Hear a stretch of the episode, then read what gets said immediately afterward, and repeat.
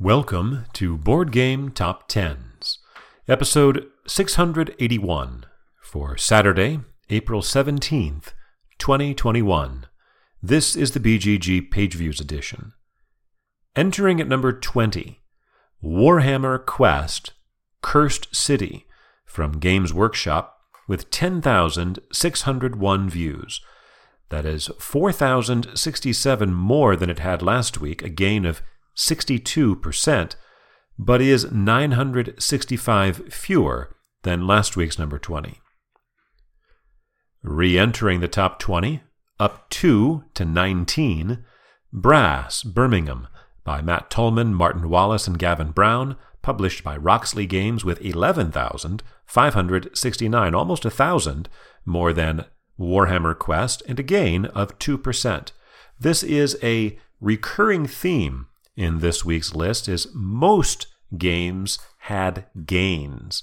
In fact, there are only one, two, three, four of the 20 games that had a loss in page views from last week. I don't know what accounts for that. Up 4 to 18, Wingspan by Elizabeth Hargrave, published by Stonemaier Games with 11,736. 167 more than brass, a gain of 5%. Rebounding back up 2 to 17, Root by Cole Wehrle, published by Leder Games with 11,901, 165 more than Wingspan, a gain of 2.5%. Rebounding back up 1 to 16, Gloomhaven, Jaws of the Lion, by Isaac Childress, published by Cephalofair Games with 12,381, 480 more than Root, and a decline of three tenths of 1%, only 39 views. Last week, number 29, this week up to number 15, Mythic Battles Ragnarok by Benoit Vogt, published by Monolith with 12,623.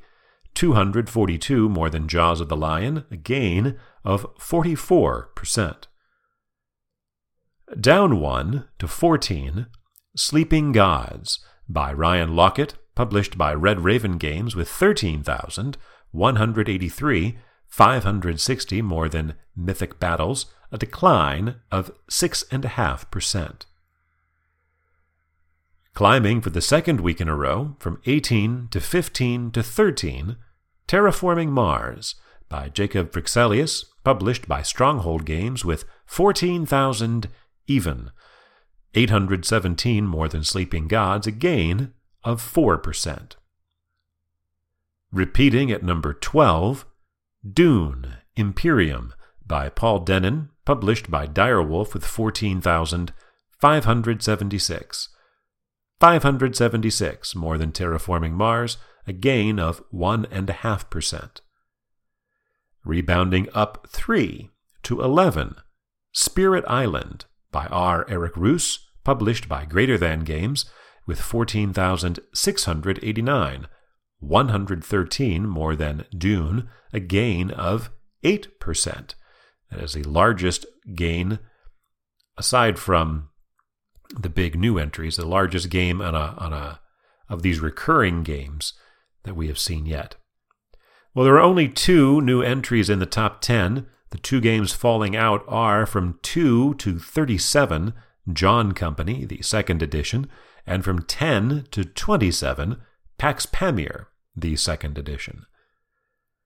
Down 2 to 10, Everdell by James A. Wilson, published by Starling Games with 15,633, 944 more than Spirit Island, a decline of 8%, and 209 fewer than last week's number 10.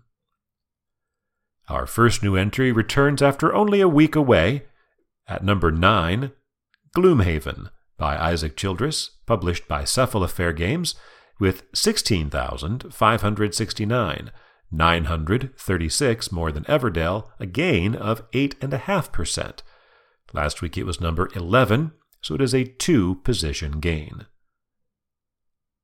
Up 1 to 8, Arkham Horror, the card game, by Nate French and Matthew Newman, published by Fantasy Flight Games with 17,945, almost 1,400 more than Gloomhaven, and a gain of 11%.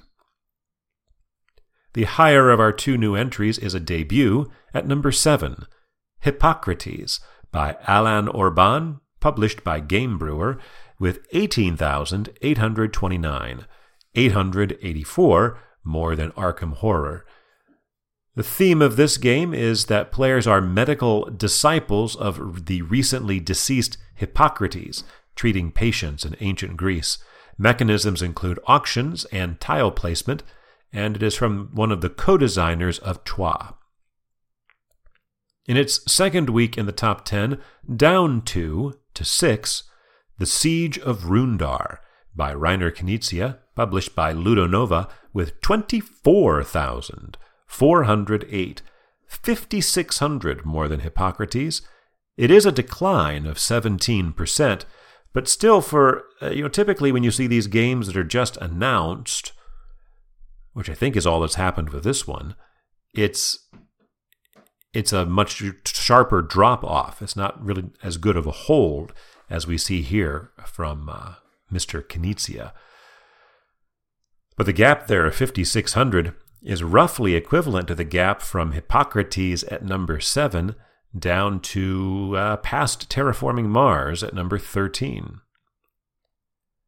Rebounding up 1 to 5, Robinson Crusoe Adventures on the Cursed Island by Ignacy Trzewiczek, published by Z Man Games with 26,309, 1,900 more than The Siege of Runedar, and a gain of 13%.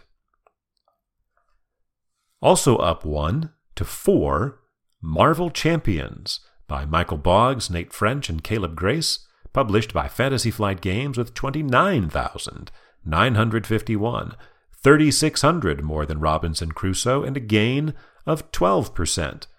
Even though the percentage gain is a little bit less, the absolute view gain is a little bit more. So it actually put a little bit of extra distance between them.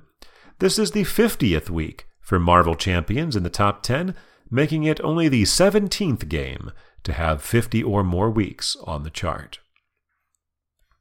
Rebounding up four spots all the way to number three Lost Ruins of Arnak by Min and Elwen, published by Czech Games Edition with 31,109. 1,158 more than Marvel Champions and a gain of 51%.